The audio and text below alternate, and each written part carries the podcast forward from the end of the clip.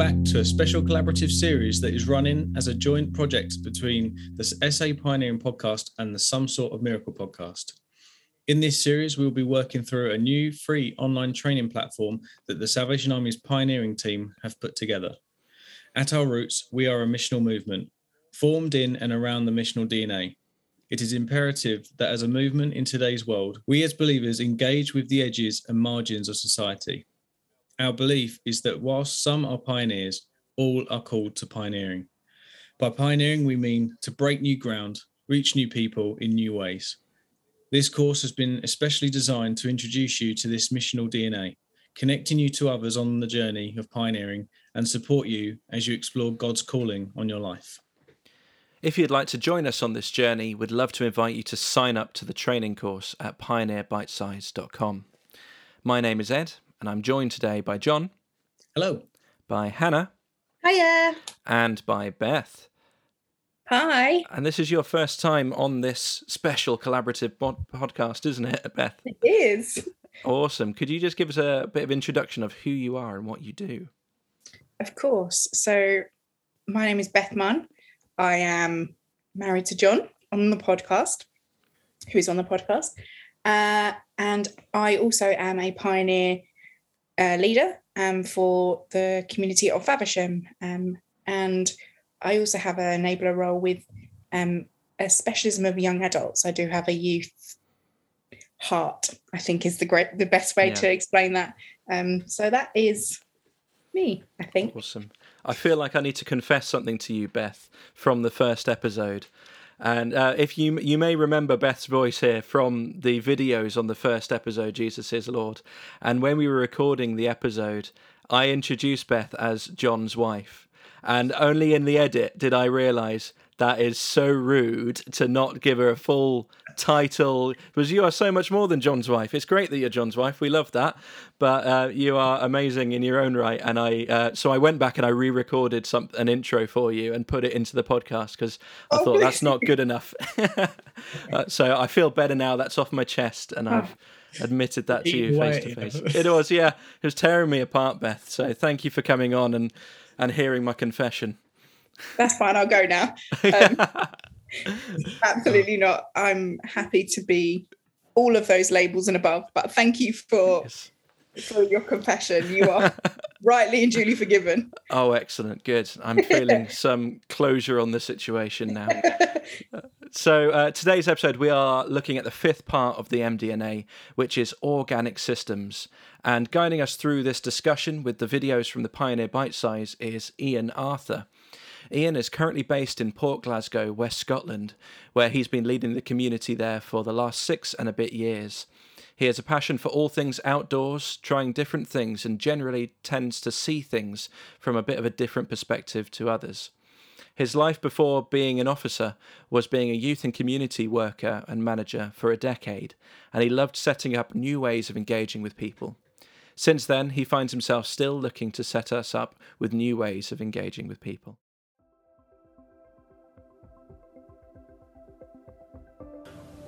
I love to go out walking. More specifically, I love disappearing for days on end um, into areas that most people would avoid, like the plague. I like walking up mountains.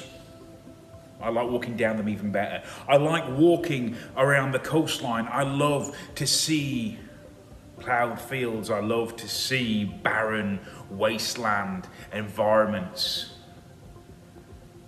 I love walking through the highlands. I love walking through the Peak District. I loved walking through the semi desert in Kenya.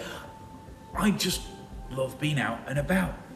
And some people think it's because I love being out in the wild, and in a little way I do. Some people think that it's because I like to push myself to get from A to B, but the reality is, I love the freedom. I need the freedom, the simplicity of life, where the structure that keeps me going, that supports me, is that I get up, I get from A to B, and I go to bed. And that's all I have to think about. That when I get to a new place, I can set up my camp, my home for the night, I can appreciate the simple things and I can appreciate what I've achieved that day, but I don't have to be anywhere tomorrow. And what this section of our bite size is thinking about, this idea of organic systems, kind of comes into that a little bit. Because I love the freedom of being out and about with a simple structure that works, that enables me to explore new places that I would never have seen or thought possible before. Yeah, so uh, we heard Ian say a few things there about organic systems and kind of being out in the wild and um, enjoying going on long walks. And I'm someone who loves going on walks. Beth would uh, agree that she doesn't. Uh, usually, it's just. I was going to say, I, I like confession time. Hate walking. yeah, I, I, I'm like Ian. I absolutely love going on long walks. Sometimes I go for a walk thinking I'll be ten minutes and end up being a couple of hours. Um, but I wonder. but I, uh, I wonder what imaginary um, imagery, sorry, what imagery uh, comes to mind when you think of organic systems and why? I think the human body is quite a good image of organic mm. systems, isn't it? Where you've got this. Um, I remember actually Alan Hirsch uh, when he was speaking about this at one point, talking about how the human body. We often think that the brain is like the CEO of the human body, but in reality like all of the different functions work somewhat independently of each other but like completely connected and supporting each other but it's not like um, everything has to be controlled in one sense. I think I'm, my biology may be way off on this, but um, I, I just yeah I remember that uh, him talking about the way that the body just all these different roles, all these different functions, all of these different um, shapes and sizes and abilities all working together to to do something amazing and create a person and that is you know billions of cells we're talking crammed into a, a person all all doing something that is far beyond any any one of them and yeah like there are there are things that need to be in place there are st- systems that if they fail the whole thing will fail mm-hmm. um, but um, yeah, that it does seem to work, and it seems to well, it does work. It creates this this amazing miracle of life, mm. um, mm. and in some ways, church has to do something similar. like we need systems, we need like these things in place to make sure that it doesn't fall apart. But we also need to release the different parts to be who they are and to do the job that they do. Um, yeah. Mm. When Ian was talking, I couldn't help but think about something that I just caught myself thinking recently when um, after with all the strikes happening with the trains and how our world runs like so many people are doing so many jobs all around the world that make things work. And when one thing stops it does cause such chaos. And then i think about the pandemic when you know certain jobs stopped happening kind of the world went silent. Like how it just it when like organic systems i just think about how our world is so incredible and how like the world in general and then take that down to culture and society and to family systems they often just kind of go and work without being defined you know.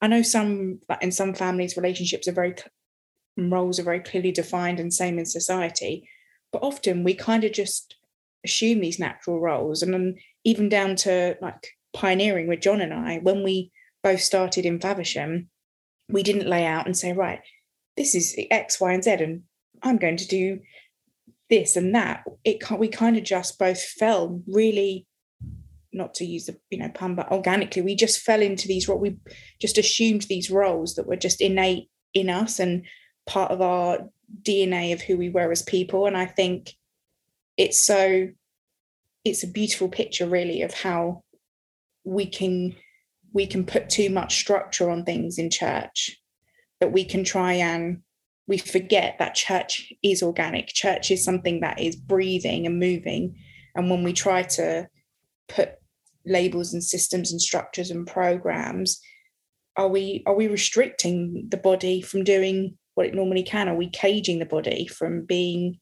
able to do anything do the things that it needs to. I was just sort of thinking around what Ian was saying about like the different landscapes he likes to walk through, mm.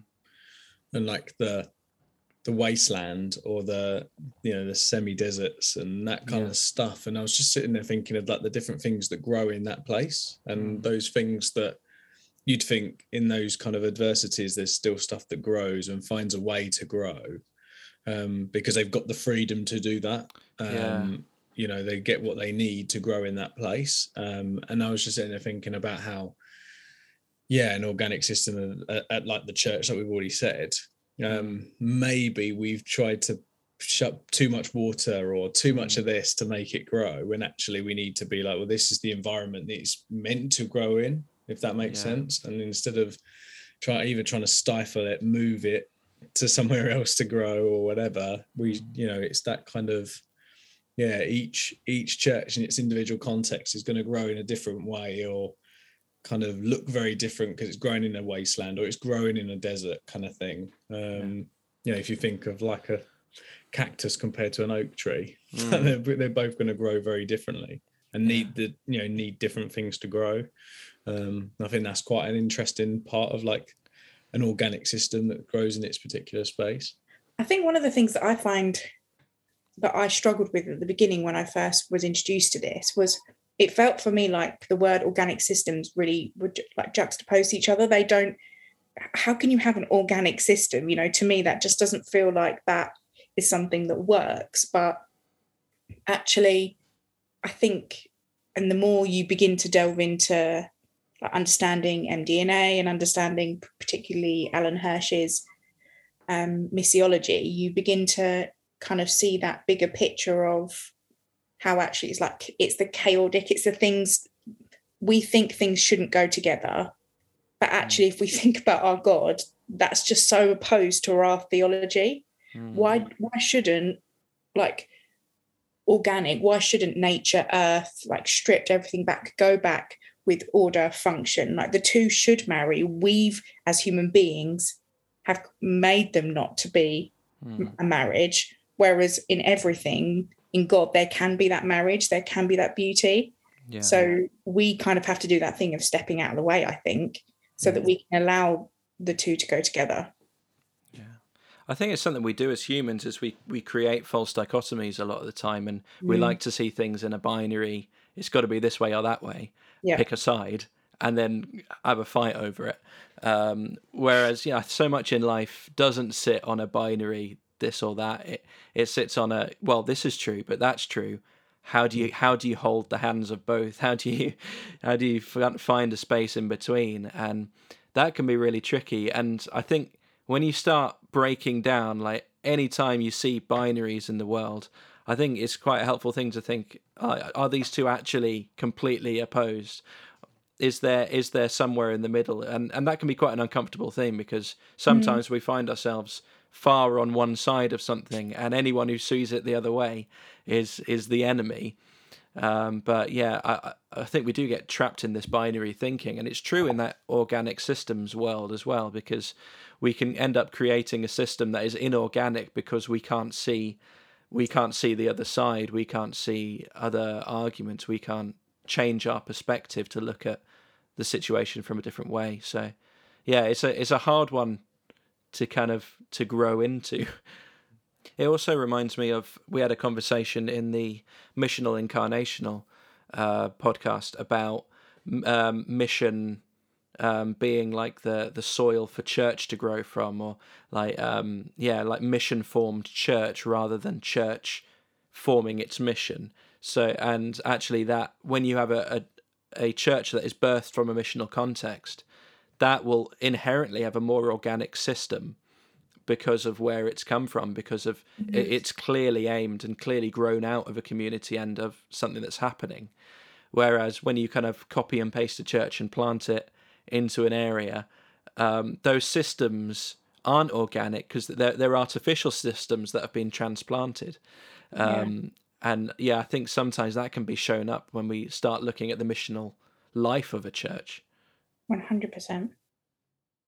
One of the things that is most beautiful about organic systems is that it, and I think a lot of this is you, you try and think, you know, well, how can I think about that in terms of my understanding of scripture and my understanding of Jesus and all of that?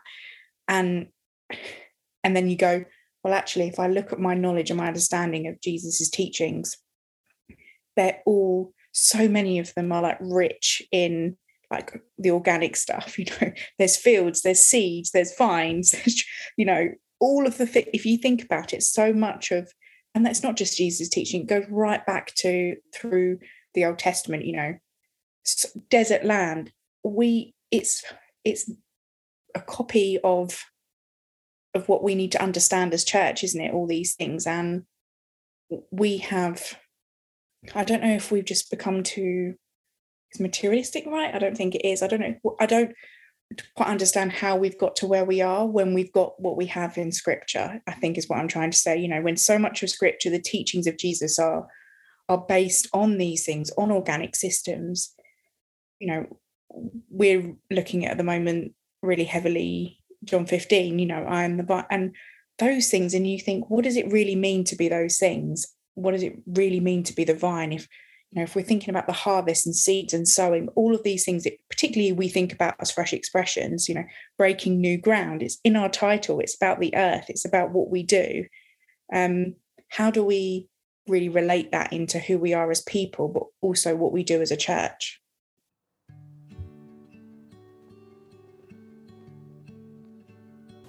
Eliza Shirley one of the unsung heroes of the Salvation Army, was 16 when she joined the Salvation Army, much to the bemusement of her family. By 17, she, she had offered to work in the army and was made a lieutenant and sent up to help the work in Berwick upon Tweed. She was originally from Coventry, a corps, a church, an expression of Salvation Army that was started by another 16 year old girl who'd been sent to start the work of the Salvation Army in the brutal, dark, industrial cities of the Victorian age.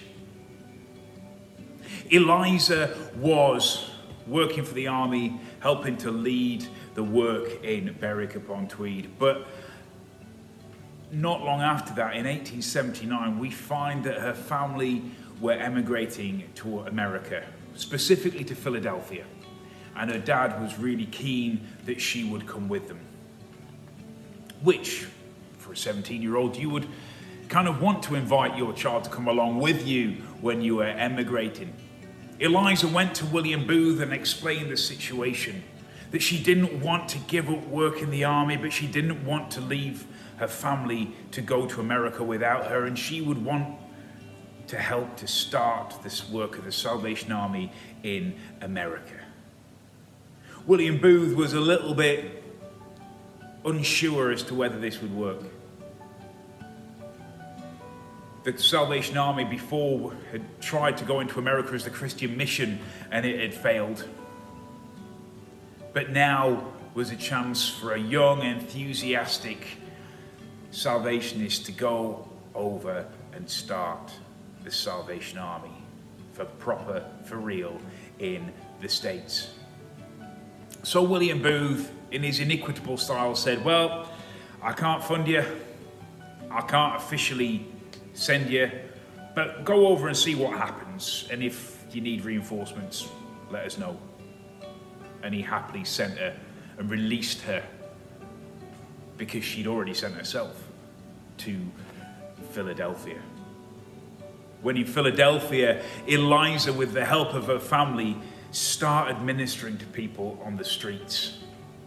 She rented an old chair factory to hold meetings in that they needed to renovate while they were on the hoof, while they were going. It became known as the Salvation Factory, a name that still exists today as a title for imaginative, creative, new work in the USA Eastern Territory.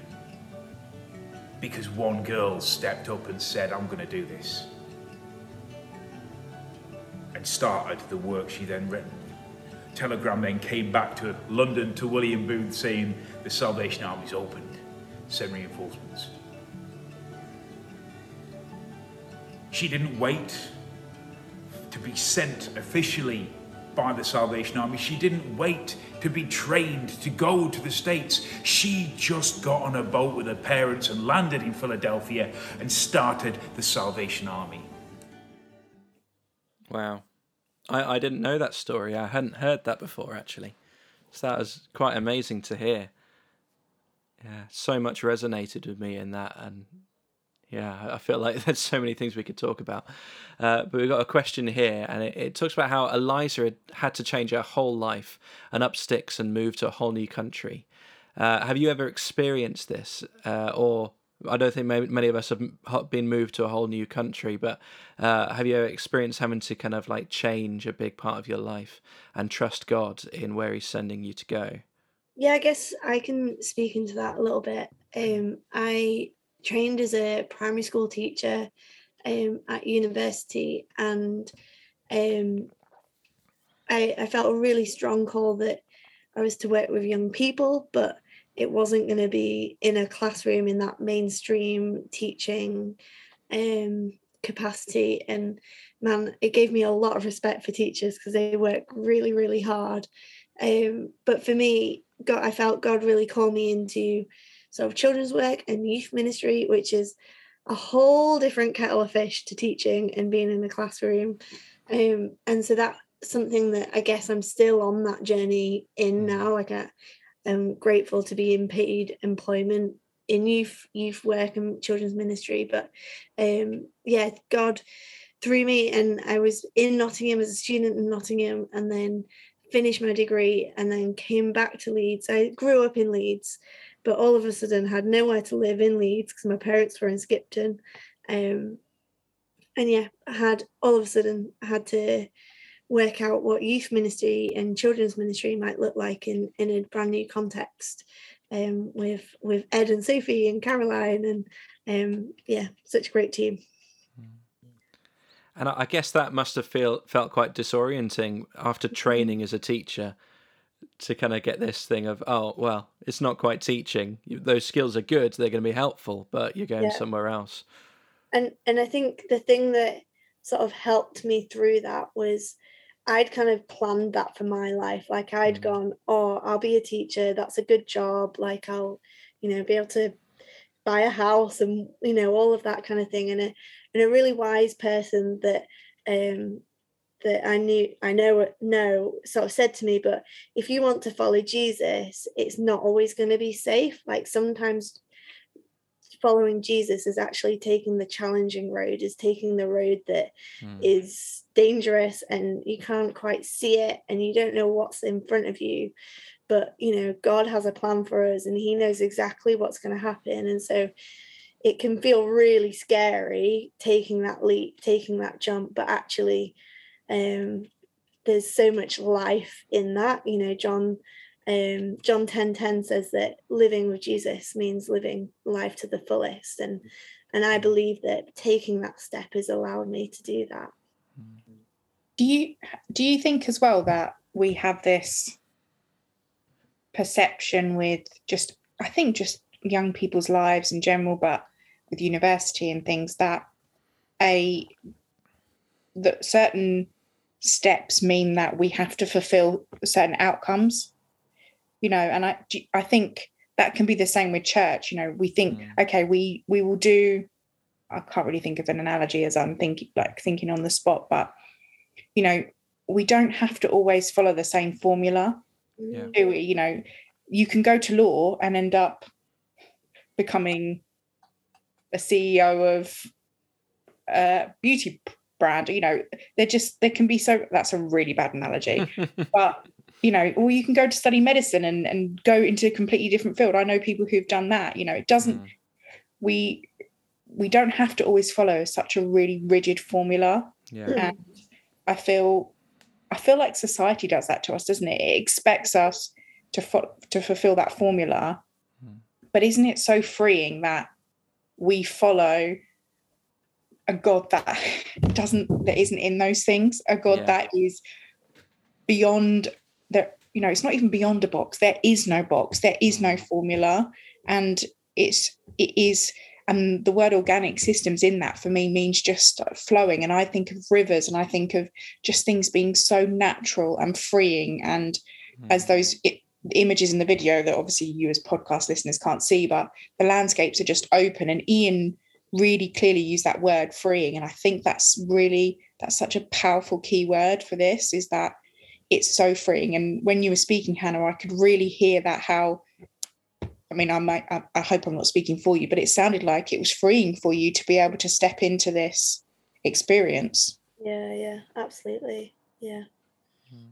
yeah. And i think yeah i think you're absolutely right. Society says or certainly the society that I grew up in said that you've got to go to school, you've got to go get an education, you've got to go to university, um, and and I, you know, that was just the path that I sort of took, and I didn't really step back at all and ever go, well, if I want to work with young people, how else could that look like? You know, I never really thought about that because that was the place I was in, and mm-hmm. um, yeah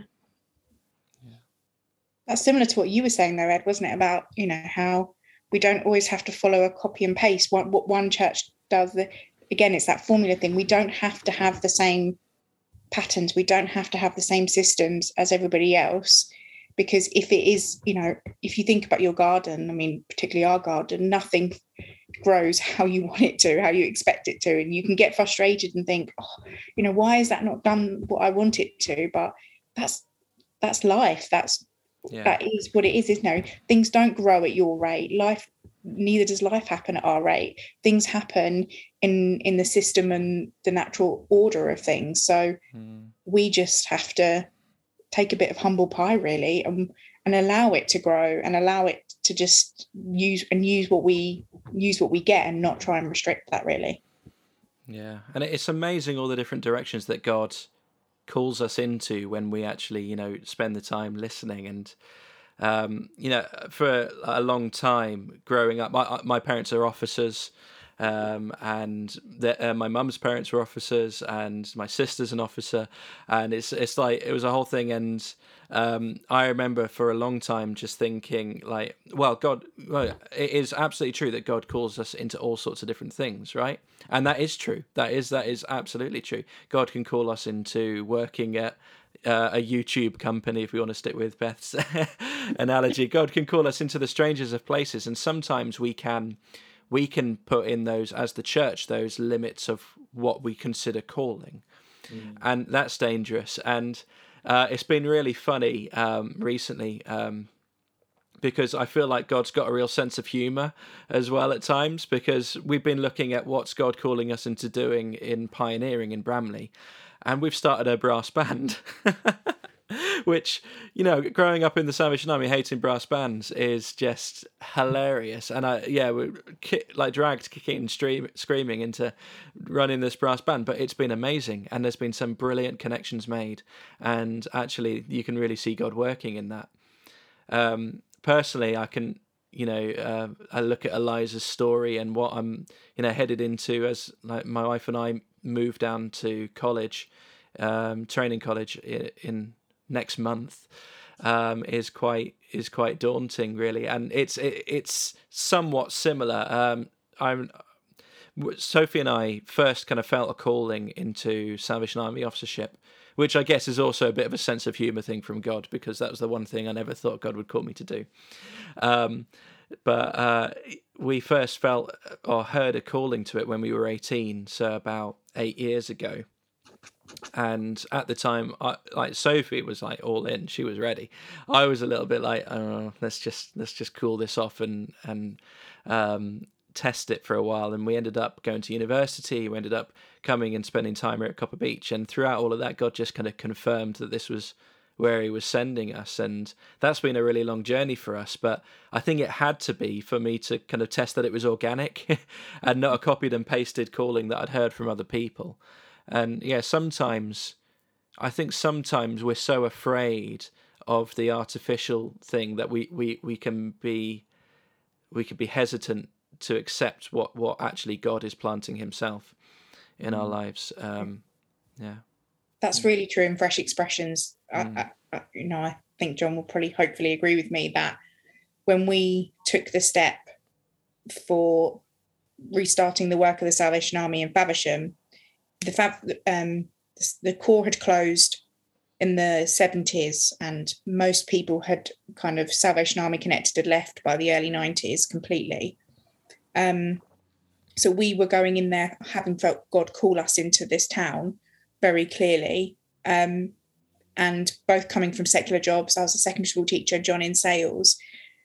And that kind of step into that was that was really it's not to trivialize it, but that felt easy, that step for me anyway. But it was the fresh expression stuff that was scary. Mm. Trusting God in not having the traditional format and processes mm. of normal church is really tough being in an open space on a market stall where you just greet people and you have to almost do that thing where people are walking past and they see you looking at them and they put their head down and run a mile. That's our form of church. Being on the market stall on a busy market day is our one of our forms of church. And we had to really trust god in these processes that when we are so out of our comfortability and so out of our depth you know we are we can be church we can be jesus in those spaces. For for many churches programs and systems have their have their place. Um but we don't want to become reliant upon them. We don't want to become comfortable in them. Mm. i certainly had. Um and it was really scary not to have a building not to have all of these people with titles as we do in the salvation army with roles to be able to fall back on it all falls on John and I. It all falls on wonderful people who we ask out on social media for volunteers for things. It falls out to the people in the community. It is so stripped back and so raw that that is a really scary, vulnerable place to be. Mm. But in that space, we've just had the most beautiful experiences because um, I, I don't know if it's because we're in that place of vulnerability or because we had to lean on God more than we've ever had to lean on God. But I've definitely seen the fruits of that. I don't know if you want to expand on that, John, or if you want to disagree with me. No, I think no, I think you're you're spot on. I think like the other thing that was really daunting, and I think you've kind of mentioned it already, Ed, as well, like the the kind of process of going into spiritual leadership um, within the Salvation Army. So kind of going and down a different route with, mm. for people to understand was, and for someone like us that's grown up in the Salvation Army as well, it was quite daunting to go. Wait a minute, um, God's not called us to Salvation Army officership yet. Like you know, we God's called us to this place first, yeah. and that was a really daunting thing um, because it was like, wait a minute, we're go, you know, in quote, we're going against what you know our whole understanding of what our systems are in the mm. Salvation Army. But um, you know, but through that, through the kind of assessments we had to do and the kind of the people that got around us, you know, as in pioneer enablers, people like Andrew and all that that kind of were encouraging us along the way, um, really helped that kind of yeah, kind of root ourselves into where we're going and root ourselves into trusting God. And like you said, all you know already, like um, yeah, it's just taking that leap um, and trusting in that, in that, and kind of yeah, that was another part of like the daunting aspect. It's just that kind of trusting and kind of yeah, is this right? Yeah, this is what God's called us to, and we're seeing the fruits of that. And yeah, but isn't it like that story of Eliza? She had, you know, if we said, you know, if a new country was discovered today and the army said that they needed to send somebody to to bring the army to this new country that you know or that didn't have the salvation army how many qualifications how many titles and systems would they have to have to go and do that yeah. but eliza did had none of those mm. she was 16 years old. We would never even dream of sending a 16 year old today to start the work of the Salvation Army. Yeah. I I I I want to pray for more people like Eliza today. I want to pray for more young people, old people of any age. Age isn't really the factor really in this, but people that just say, I want to do this. And we just say, How can we help you? Yeah. Yeah. Okay. I trust that you feel that that empowerment of God, that discernment thing. Let's let's see. You know, she went with no money, no no sending, no funding, and just went. Yeah, it's just a amazing. It's an amazing story. Amazing. it reminds me of the characters in the Bible, the people in the Bible who God just went, Yep, you're gonna go do this. So like Moses, who'd killed, who was old, he, you know, like so much was going against Moses. He couldn't speak. They had to send someone to help him speak. And um but God was like, no, you are the person for this job. You are the person I am calling to to go and free the eh, free the Jewish people. Mm. And and yeah, as I was watching the video, I just kept the phrase that kept going around my head was, God doesn't. Oh, I'm gonna need to say this right. God doesn't um call the equipped. He equips the called, and and that thing that actually are um we might not know what's coming up we don't know what's round the corner but god doesn't ask us to have all the answers. He just asks us for that that little yes that sort of the obedience from us. And once when we've said that when we've said yeah we we'll do that then god comes in and goes right well here's here's that person that you need or here's that that thing or here's that skill that you really need to be able to do that thing and um, and yeah and i think that sometimes it's really important to remember that we yeah we need that little bit of faith to trust that god's got it you know mm. we don't have it all sorted ourselves mm.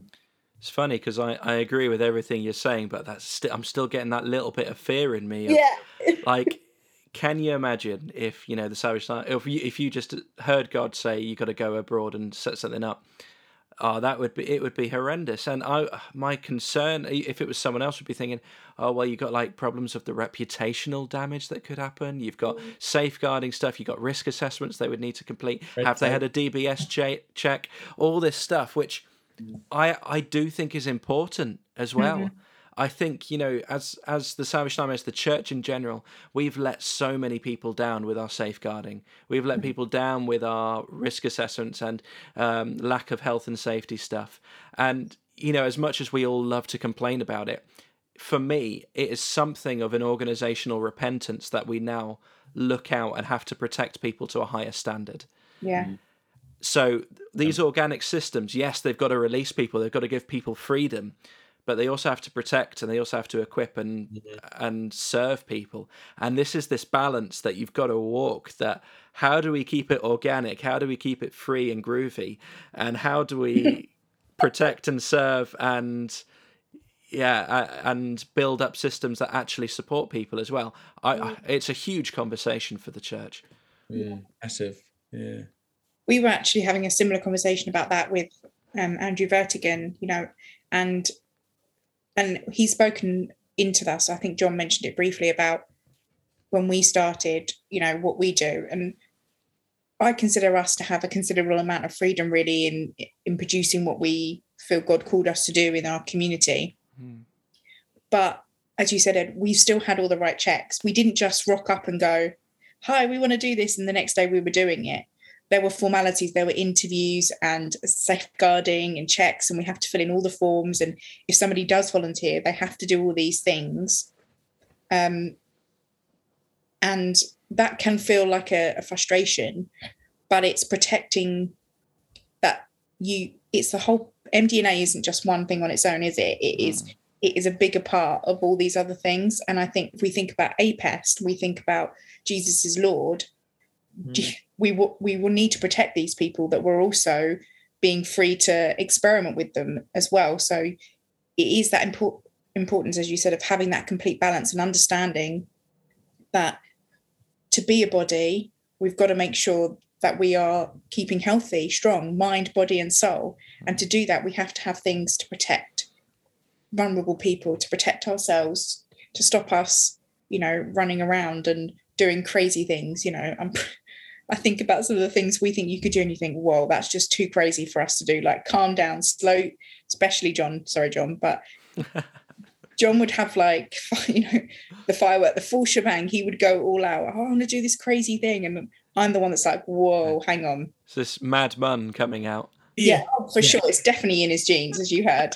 Um, it's definitely in his genes. He would do, he would do the crazy things, but but that's why we have the body of Christ. That's why we have so many people because there are people that are really good at seeing where there needs to be protection in place, where there needs mm. to be this, um, where there needs to be discernment, where there needs to be prophecy, where there needs to be teaching. All of these things have to come in place to ensure that we can have these organic systems. Yeah. It's that going back to what we talked about earlier, they have to be married. They're not mutually exclusive. They can you know they've mm. got to work together. Yeah i loved the word chaotic that you used earlier that yeah. chaos and order coming together. 100% yeah.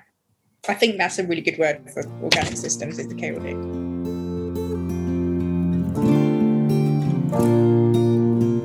Our bible passage is from luke 10 and it's verse 1 to 20 after this, the Lord appointed seventy others and sent them on ahead of him in pairs to every town and place where he himself intended to go. He said to them, The harvest is plentiful, but the laborers are few. Therefore, ask the Lord of the harvest to send out laborers into his harvest. Go on your way. See, I am sending you out like lambs into the midst of wolves. Carry no purse, no bags, no sandals, and greet no one on the road. Whatever house you enter, first say, Peace to this house. And if anyone is there who shares in your pe- in peace, your peace will rest on that person. But if not, it will return to you. Remain in the same house, eating and drinking whatever they provide for the laborer deserves to be paid. Do not move from this house to uh, do not move from house to house. Whenever you enter a town and its people welcome you, eat and eat what is set before you. Cure the sick who are there, and say to them, The kingdom of God has come near to you. But whenever you enter a town and they do not welcome you, go out into its streets and say, even the dust of your town that clings to our feet, we wipe off in protest against you. Yet know this the kingdom of God has come near. I tell you, on that day it will be more tolerable for Sodom than that than for that town. Woe to you, Chorazin! Woe to you, Bethsaida! For if the deeds of the power done in you had been done in Tyre and Sidon, they would have repented long ago, sitting in sackcloth and ashes. But at the judgment, it will be more tolerable for Tyre and Sidon than you. And you, Capernaum, will you be exalted to heaven? No, you will be brought down to Hades. Whoever listens to you listens to me and whoever rejects you rejects me. And whoever rejects me rejects the one who sent me. The return of the 70. The 70 returned with joy, saying, Lord, in your name, even the demons submit to us. He said to them, I watched Satan fall from heaven like a flash of lightning. See, I have given you authority to tread on snakes and scorpions and over all the power of the enemy, and nothing will hurt you. Nevertheless, do not rejoice at this, that the spirits submit to you, but rejoice that your names are written in heaven. So I wonder, where can you see organic systems in that reading that we just heard? It was quite a long reading, so I'm just trying to collate all of it, mm. all the thoughts in my head. The initial one that stood out for me, just to answer my own question there, um, was the bit where he spoke about uh, he spoke about shaking the dust from his feet from the town that that didn't want that, and that's a phrase that I, I've heard, you know, Caroline in our setting use a fair amount when we talk about trying things, just giving it a go, and being willing to fail, and just saying, okay, you know, we we gave that a go, we went there, and it didn't fit, but that's fine. Shake the dust from your feet and we go again. We try something else. And for me, that's a central part of this pioneering mentality is having a, a system that allows for failure, if that makes sense. Mm-hmm. Yeah. Yeah, absolutely. And when, and then, and the flip side of that is that when it's going going well when you have it sort of talks about a person of peace someone who Yeah. um is willing and open to the spirit going with that and Yeah. and seeking what that means for that person and Yeah. and um yeah seeking hospitality with that person Yeah. Mm. To use another kind of poetic phrase, um, it's sailing in the wind of the spirit. I've heard used for that, that sort of thing, where when something feels easy is the wrong word to use, but um, I hope you get what I mean. When something feels like there is a direction, like you're being pulled somewhere, and it and it's good, and you can see good things happening, just to go with it. And actually, sometimes when you're trying really hard, you're working your your socks off, and it's just not happening. Sometimes there you've got to shake the dust from your feet and maybe turn around and see if the if the wind's blowing in a different direction too. And i Mm. think that's something that we we've seen as a as bramley community with our brass band group. Yeah, you know this was something that we weren't sure was going to work. We didn't Yeah. know whether it was going to fall on its feet or not. But actually god has really used it and we've had our young people uh, the young people who were part of the brass group now come to our youth group and we've been we've been able to speak to some of the parents as well. And yeah, and that's been something that's really gone in the wind you know it's something Yeah, that yeah. has caught um and yet had it not worked had we not managed to people weren't interested then it would have just been dropped and we would have gone with something else maybe we would have created a, a woodwind band no maybe. I mean, rock band, guitar club is what I was hoping Yeah. for, but apparently people in Bramley want brass. um i'm sorry ed but we have been learning heavy metal in our yes, yes we have. There's a song called Heavy Metal that, yeah, I, I, I couldn't tell you how it goes, but it's it's three or four notes and it's it's quite repetitive. Love that. Um, so yes, we're gonna uh, we're gonna watch. You're gonna listen uh, to video three, um, and then after that, um, I'm just gonna read some of the quotes that have been given to us after the after watching the video in the kind of the reflection. Um, and we want to encourage you listeners to maybe pause the podcast and uh, take time to reflect um, and just sort of think around what what one of these quotes maybe stood out to you um, and what one maybe yeah just sort of hits home um, and just take time to kind of read them and meditate on that um, so yeah we're just going to listen to that video now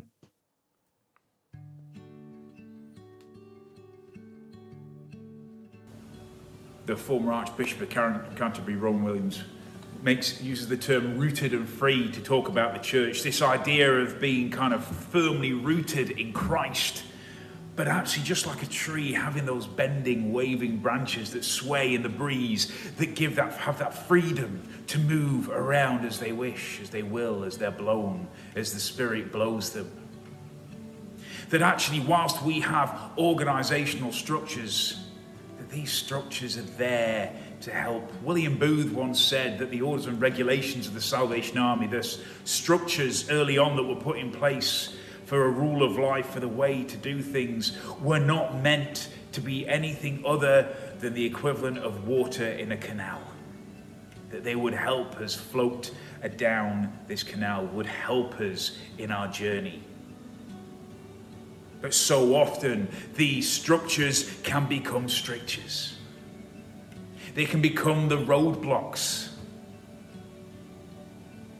They can become the reasons for not doing rather than the reasons for doing. They can be that which stops us instead of that which guides us on. And our challenge is to hold loosely to those, to work towards being that living, breathing, organic system. A system that's not set in concrete, but is more like the steel legs on a trampoline. There are a few things that we need to keep hold of, but the rest of it we bounce. And we can get higher, and we can get higher. If we allow our systems to grow, then suddenly we move from a street corner to an abandoned warehouse to a salvation factory. we see a communication between the center of an organization and its edge. We then see this order from chaos forming around us. At the start of Genesis, we can see the, the Spirit hovered over the deep, hovered over the waters in some translations. This idea of the waters in Jewish understanding at the time represented chaos. Water was chaos, it was the unknown. The sea was not to be trusted, it could throw you out at a moment's notice. And then God says, Let there be light. There is order coming into the chaos, not strangling the chaos. Channeling. The church needs the center, the church needs the edge, the church needs the order, the church needs the chaos, the church needs to hold these things in tension. We need systems to help us, to guide us, but we need a loose enough hold on them to be able to do different off the cuff great things. Another really powerful and challenging video. I'm just looking at the faces of us on the on the Zoom. We're all just like, "Wow, that was yeah." Yeah, just this powerful. podcast could be three hours, couldn't it? It could, be- it could easily Easy. You can't condense it though. No. No.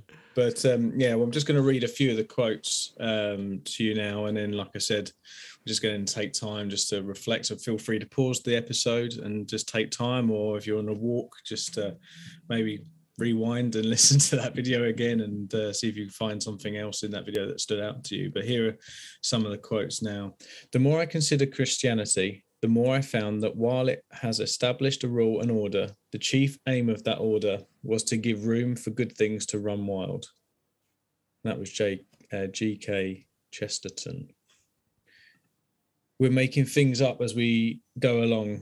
There are huge risks in trying to bring pioneers into the institution because they need space and freedom and a degree of autonomy while the institution is a managerial structure that will try to keep things in familiar boxes.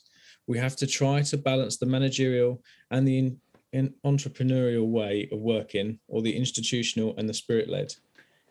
Movements, by definition, cannot be led and they cannot be planned really. They defy control and singular identity. A movement is an egoless enterprise. And that's Brian Sanders. And then a couple William Booth ones. If Moses had operated through committees, the Israelites never would have got across the Red Sea. You have to follow the right pattern. Can I just add a Bible verse that I thought Yeah. of during that video? And it. um, it's Matthew 11, 11 28 to 30, uh, the message translation. And when he was talking about structures becoming strictures, uh, this really um, came to mind. And it says, Are you tired, worn out, burned out on religion? Come to me, get away with me, and you'll recover your life. I'll show you how to take a real rest. Walk with me and work with me. Watch how I do it. Learn the unforced rhythms of grace. I won't lay anything heavy or ill fitting on you. Keep company with me, and you'll learn to live freely and lightly.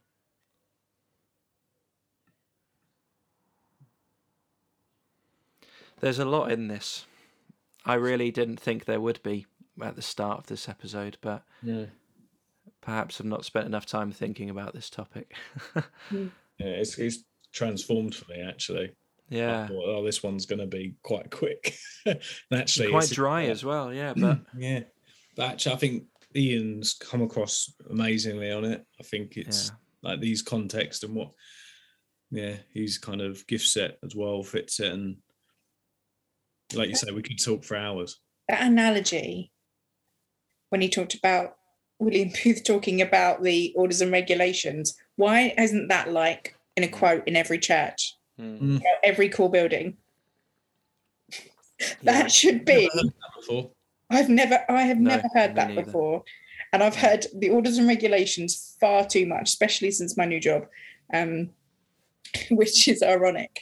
Um, yeah, I just that should be printed out. That is such a beautiful image Mm. of what systems should be and how we should use systems. The water in a canal. Yeah, and I loved describing it as a rule of life, as like a a way that we commit to living that will like see us in that direction and will actually give us that buoyancy. Yeah, Yeah, because with with making it a rule of life, it has to change and adapt and grow as you Mm. change, adapt, and grow. Because the rules that we have for our lives, they will all be picked apart, won't they? They will just all be shaped by experiences, internal, external, and it's just yeah, wow. And they change as well depending on what we're going through. with- You know, like Mm. rule of life for a 20 year old is going to be different for a 35 year old who's got kids, you know, and Yeah. um, and I mission has to adapt to that. Like I always think about pioneering in your in your life space. So pioneering for me looks different to Caroline, my boss, because she's a mum and has kids at school and and for all the years that her kids were at primary school, she was chatting to all the parents at the at the school gates and Mm. you know um you know so for me it's it's with my friends it's those who are around me um so yeah it's it is organic because it has to change to do with where you are in life and the opportunities that are in front of you you Mm. know? But don't we have the like the best example in how to live that organic life in Jesus? Like how he modeled his ministry for those 3 years just and I don't think we really think about it. And one of the things that is on our little bit of our it's on our we're on our soapbox about is the series The Chosen we've been journeying with that through a group of people as a as a form of uh, discipleship and study and they they kind of subtly show those organic systems of of his living um, Mm. and how that was reproduced as as kind of the disciples came in and how it was then became their habits of living in terms of the way they spoke the practices the rhythms of life and it just it's so incredibly clever there's an Yeah. episode in season two i think it might be episode seven when he teaches him the lord's prayer and I was just absolutely floored. I was in pieces crying about this because the way that it was shown was just how it can be and should be and how it's intended to be this rule of life, this embedded, reproducible thing that hmm. is easily caught on, easily understood, easily said, easily spoken, easily lived. But yet we reduce it to a system and a robotics thing that our, fa- you know, but it shouldn't be that. It should be almost like breathing. Mm. It sh- It's like prayer. It should almost be something that is like unconscious in us. Um, Mm. that's how I think we can get to that part of organic systems. It was just organic in who Jesus was because of him being the Son of God. So then by copying that, it should become to be, you know, missiology, all of these things should just be like breathing to us, you know, so easy, so free, and so natural.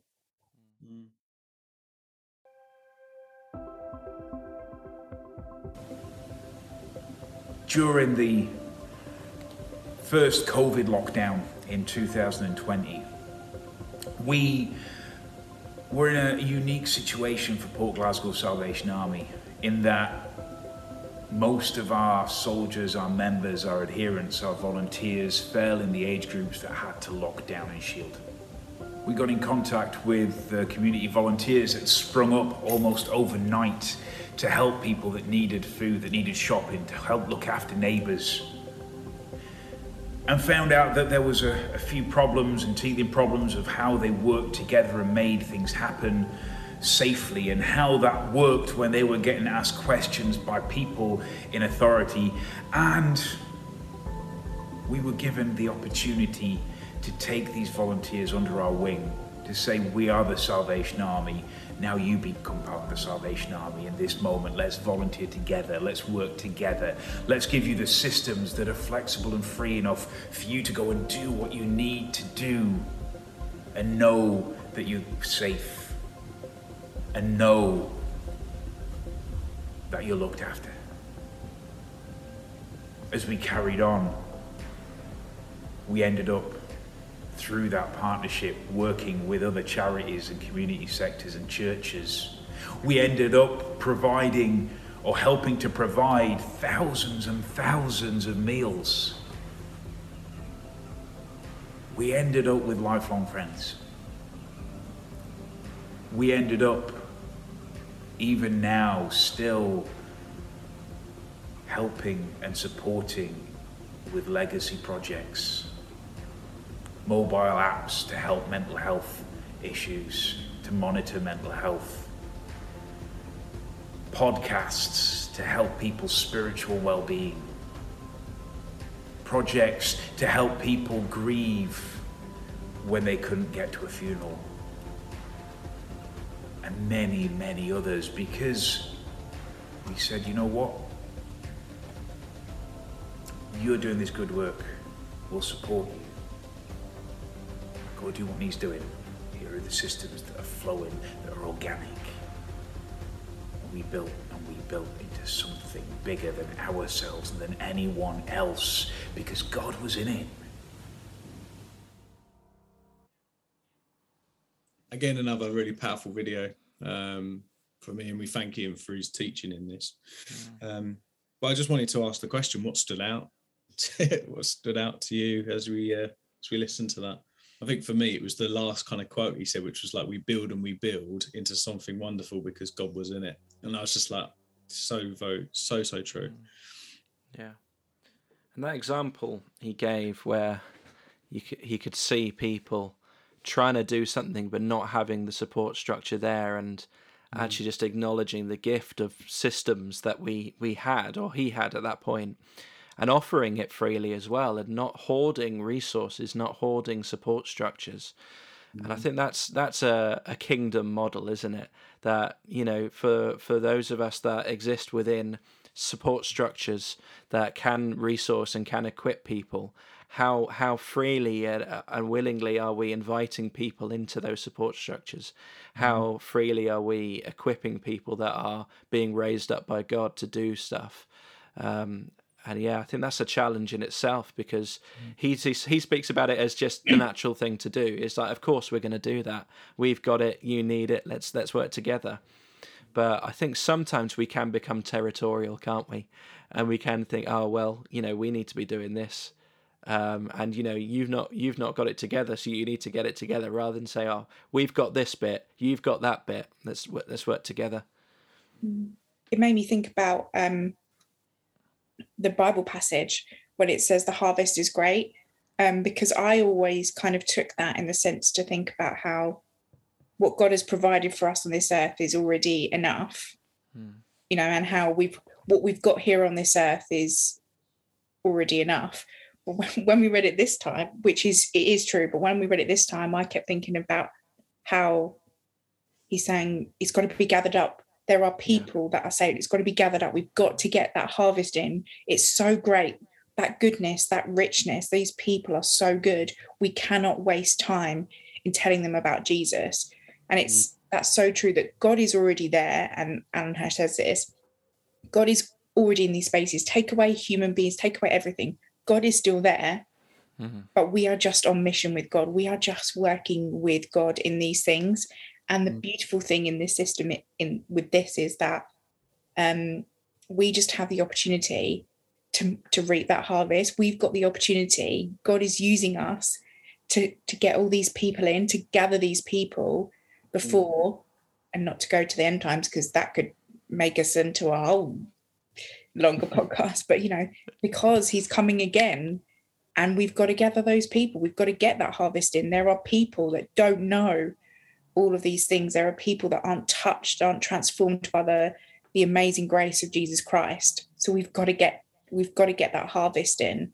Um, we've just we've just got to do it because God's there and wants us to do it and wants us to be a part of the of the earth and the turning and the nature of things and the systems and the living and the breathing of this earth that he created. Mm-hmm.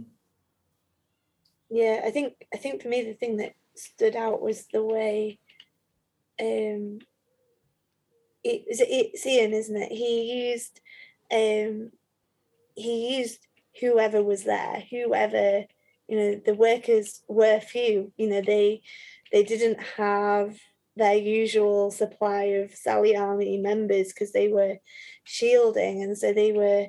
He had to use um, people who were just willing and and I imagine some of those were, were people who didn't know Jesus and what an amazing opportunity that must have been for Ian to share the kingdom, share the gospel with with those volunteers who stepped up because they'd seen a need.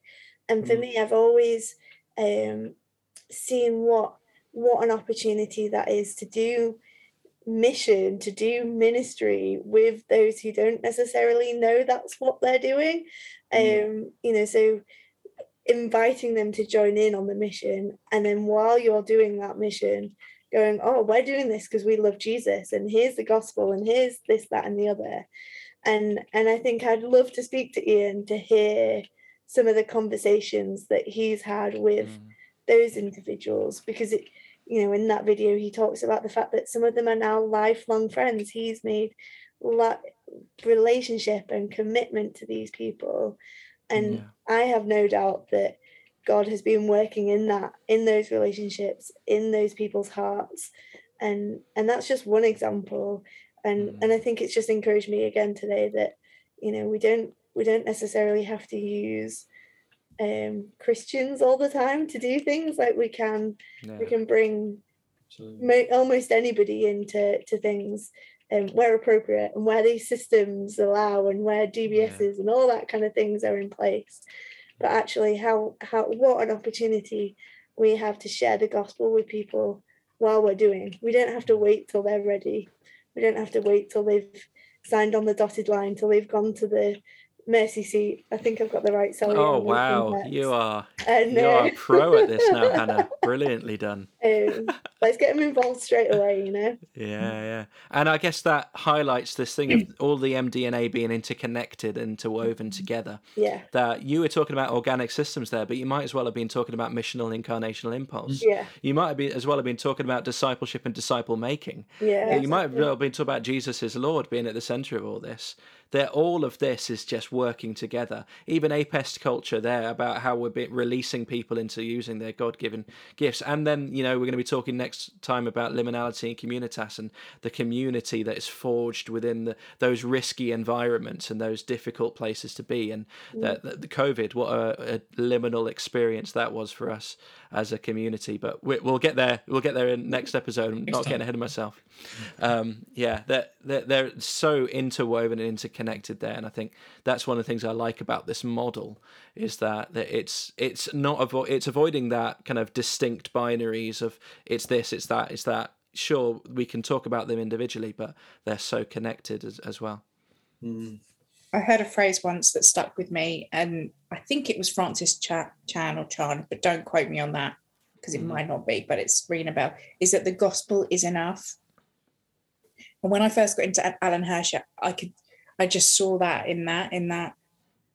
It's so true. Like that is what is transferable. That has what has t- stood the test of time. That is what is able to continuously multiply and multiply all the years that it's lasted all the nations it's expanded to, the languages it's reached, the, the lives it's touched, because it's enough, because Christ is enough, because that that is what's universal, that is what's transferable. The power of Jesus Christ as a human being, his attitude, his language, his love, his grace, mm. that is what is able to be multiplied because it's tran- it's transforming, because it's healing, because it's restoring, because it's everything. Um, we just need more of that more yeah. people to be transformed by that. Yeah. And what a gospel it is, actually, isn't it? Just to say, you know, God is inviting you to participate in what He's doing in the world. You know, that's an invitation to get involved. And yeah, yeah, yeah it's exciting.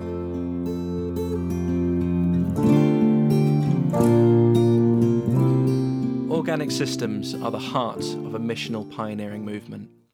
They solely exist to give shape and scope to the adventure and exploration of the pioneering missionaries. These structures need to be held loosely, so that, like the field that's left seemingly fallow, the beauty, order, and shape can take place. The old and the new coexisting in perfect natural harmony. Thanks for listening to this week's episode. We thank you for tuning in and journeying with us. If you've been journeying with us all the time, if you've just tuned in for this episode, um, don't forget that there are four other episodes before this. Yeah. Um, and you're more than welcome to go and listen to those and journey with us as we've gone through this MDNA um, pioneering bite size. Um, don't forget, you are also able to go and join on the listener groups. Um, so you've got the SA pining podcast uh, group on Facebook, and you've also got the Some Sort of Miracle listening group on Facebook as well. So feel free to add yourself to those. Um, our next episode is in two weeks' time, so uh, look out for that on your uh, podcast platform of choice. Um, and uh, yes, yeah, so it's goodbye from me. It's uh, goodbye from Ed, and be well. and be well. And it's goodbye from Hannah. See you later. And it's goodbye from our special guest of the evening, uh, Beth.